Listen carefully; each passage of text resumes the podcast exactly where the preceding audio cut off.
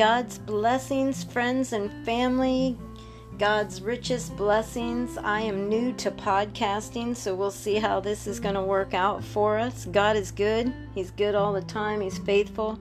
He's forever faithful. He's true to who He is.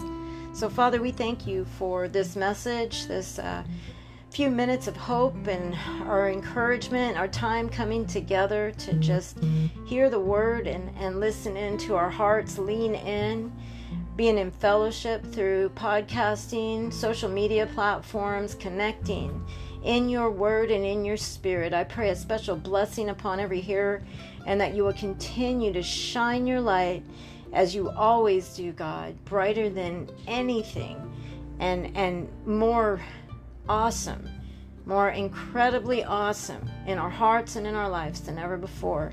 Bless each one, God. We just pray, we ask it in your name, in Jesus' name. We thank you, God. Amen. So I'm going into First John. That's 1 John. So we have Big John, 1, 2, and 3 John towards the back. And we're going to read chapter 1, verse 5. Chapter 1, verse 5. I'm just going to put a little emphasis on walking in the light and staying in this place connected, true to what Jesus has said. He is the author and finisher of our faith. He is the beginning and end, the Alpha, Omega, the Word that became flesh. So, here in this verse, it says, This is the message which we have heard from Him and declare to you that God is light, and in Him there is no darkness at all. So there is no darkness, pure light. Pure light in you, pure light in me that doesn't change. We don't disagree with His Word.